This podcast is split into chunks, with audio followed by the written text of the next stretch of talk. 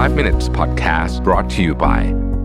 ฟื้นฟูร่างกายด้วยการนอนหลับอย่างมีประสิทธิภาพ พร้อมรับวันใหม่ด้วย Luno Gen 3 Pro ที่นอนยางพาราภาษานวัตกรรมนาซาเย็นสบายตลอดคืน รองรับทุกสรีระ Feel the float เบาสบายเหมือนไร้แรงโน้มถ่วง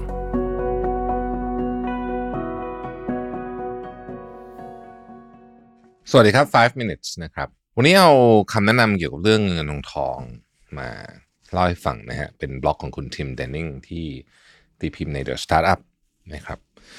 ข้อแรกเนี่ยเขาบอกว่า poor work ethics won't lead to wealth แปลว่าอะไร คือเขาบอกว่าจริงอยู่ที่การทำงานหนัก มันไม่ได้แปลว่าคุณจะร่ำรวยหรืออะไรแบบนี้ แต่ว่าการที่คุณไม่เชื่อในเรื่องวินัยและการทำงานหนักตั้งแต่ต้นเนี่ยนะฮะ ก็จะทำให้คุณไม่รวยเหมือนกัน มันมีภาพลักษณ์ของคนสมัยใหม่เขาเขียนในนี้นะผมไม่ได้พูดเองนะว่าแบบ ทำอะไรง่ายๆ เดี๋ยวก็รวยแล้วแบบนี้มันเป็นไปไม่ได้ ทุกอย่างมันต้องเริ่มต้นจากการทำงานหนักก่อนเสมอ แต่หลังจากนั้นไม่ใช่ว่าคุณทำงานหนักโดยไม่มีแผน แต่คุณทำงานหนักมีวินัยแต่มีแผนการที่จะทำงานให้เบาลงอย่างไรนะครับ อันเนี้ยต่างหากคือสิ่งที่ถูกต้อง แต่ถ้าคิดที่จะรวยเลยโดยที่ไม่ทำงานอะไรเลย ไม่ไม่อยากไม่อยากทำงานหนักเลยเนี่ยเขาบอกว่า อันเนี้ยมันเป็นไปไม่ได้ ผมเห็นด้วยนะข้อที่สองนะครับเขาบอกว่า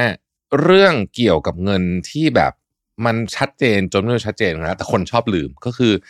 คุณจะต้องใช้น้อยกว่าที่คุณหาได้เสมอ อันนี้คือสำคัญมากไม่ว่าคุณจะหาเงินได้เท่าไหร่ก็ตามเนี่ยนะฮะคุณต้องใช้น้อยกว่านั้นเสมอนะครับก่อให้คุณหาเงินได้เยอะมาก แต่คุณใช้เยอะกว่าที่คุณหาได้เนี่ยนะฮะโอกาสมันไม่มีทางนะฮะที่คุณจะร่ำรวยได้แต่ว่า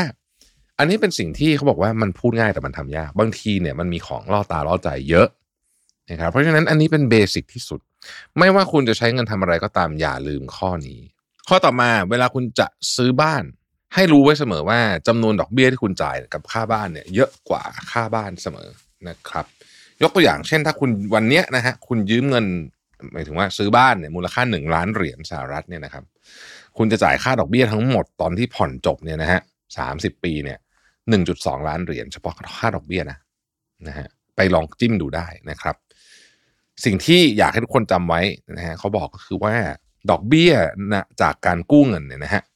เป็นค่าใช้จ่ายที่ใหญ่อันดับสองรองจากภาษี โอเค ต่อมานะฮะเขาบอกว่าถ้าเกิดว่าถ้าเกิดว่าสิ่งที่คุณกำลังลงแผนการลงทุนอยู่ที่คุณทำอยู่ตอนเนี้ย มันไม่เวิร์กคือมันได้ผลตอบแทนยังไม่ดีพอเนี่ย ลองเปลี่ยนวิธีการลงทุนดูแต่ว่าลอง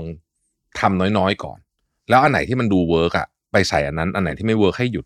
อย่าดันทุรังลงทุนในสิ่งที่มันไม่เวิร์กไปเรื่อยๆมันจะไม่มีทางเวิร์กขึ้น ถ้าคุณไม่มีการวางแผนที่ดี อีกอันหนึ่งซึ่งเขาบอกว่าคนที่ร่ำรวยได้เนี่ยโฟกัสไม่ใช่การไปลดค่าใช้จ่าย แต่ก็อย่าลืมข้อเมื่อกี้นะคือห้ามใช้เยอะกว่าห้ามใช้เยอะกว่าหาได้ แต่ว่าการไปลดค่าใช้จ่ายเพิ่มเติมไปอีกเนี่ย มันอาจจะทำให้คุณไม่ทำให้คุณร่ำรวยมากขึ้น สิ่งที่ควรจะโฟกัสคือทำไงจะหาเงินได้มากขึ้นมากกว่า ข้อต่อมา อย่าซื้อบ้านมากเกินไป คือหลายคนเนี่ยมีมีการลงทุนในอสังหาริมทรัพย์จำนวนมากอสังหาริมทรัพย์เป็นของที่เซนซิทีฟนะครับ คือในจังหวะที่มันดีมันก็ดี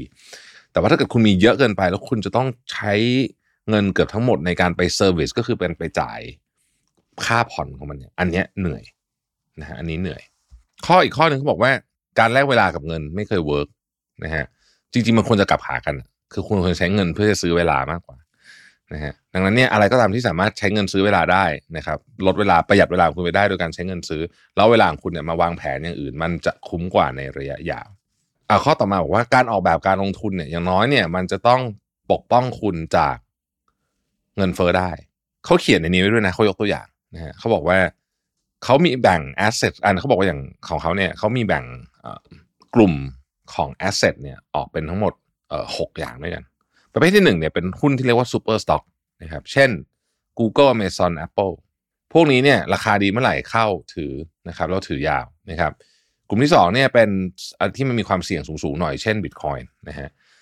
กลุ่มที่สามเนี่ยนะฮะคือกลุ่มของ S&P 500 อันนี้เป็นลักษณะของการออโต้บายคือซื้อทุกเดือนนะฮะก็คือเหมือนกับดอลลาร์ average นะครับ เขาบอกว่า 2 ดัชนีที่ควรจะซื้อเก็บไว้เลยก็คือ S&P 500 ของสหรัฐอเมริกา แล้วก็ของจีนที่มันคล้ายๆกับ S&P 500นะฮะก็เหมือนกันก็คือซื้อแล้วโหเลยนะครับ แล้วก็อีกอันนึงก็คือเป็นเจ้าของธุรกิจอะไรสักอย่างหนึ่งก็ได้นะฮะส่วนบ้านเนี่ยจะซื้อหรือจะเช่าเนี่ยไม่ใช่ประเด็นสำคัญ พอร์ตทั้งหมดขอให้ถือไว้เกิน 10 ปี แล้วคุณจะพบว่า เฮ้ย มันสามารถสร้าง passive income ที่เลี้ยงคุณได้ แล้วก็ protect คุณจาก inflation ได้จริง ๆ คนส่วนใหญ่ไม่มีความอดทนพอที่จะรอข้อต่อมาฮะเขาบอกว่าถ้าคุณไม่ยินยอมจะเสียเงินบ้างบางครั้ง คุณไม่มีทางจะได้เงินเยอะ ๆ ได้นะฮะเพราะทุกอย่างมีความเสี่ยง ไม่มีอะไรที่ไม่มีความเสี่ยง แต่ทุกครั้งที่คุณเสียเงินนะขอให้คุณรู้ว่าคุณได้เรียนรู้อะไรจากเรื่องนี้บ้าง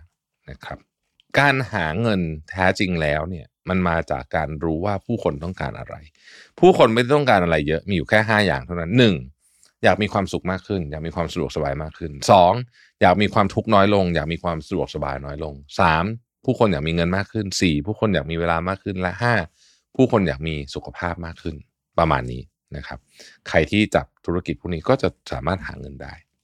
ขอบคุณที่ติดตาม 5 minutes นะครับ สวัสดีครับ 5 minutes podcast presented by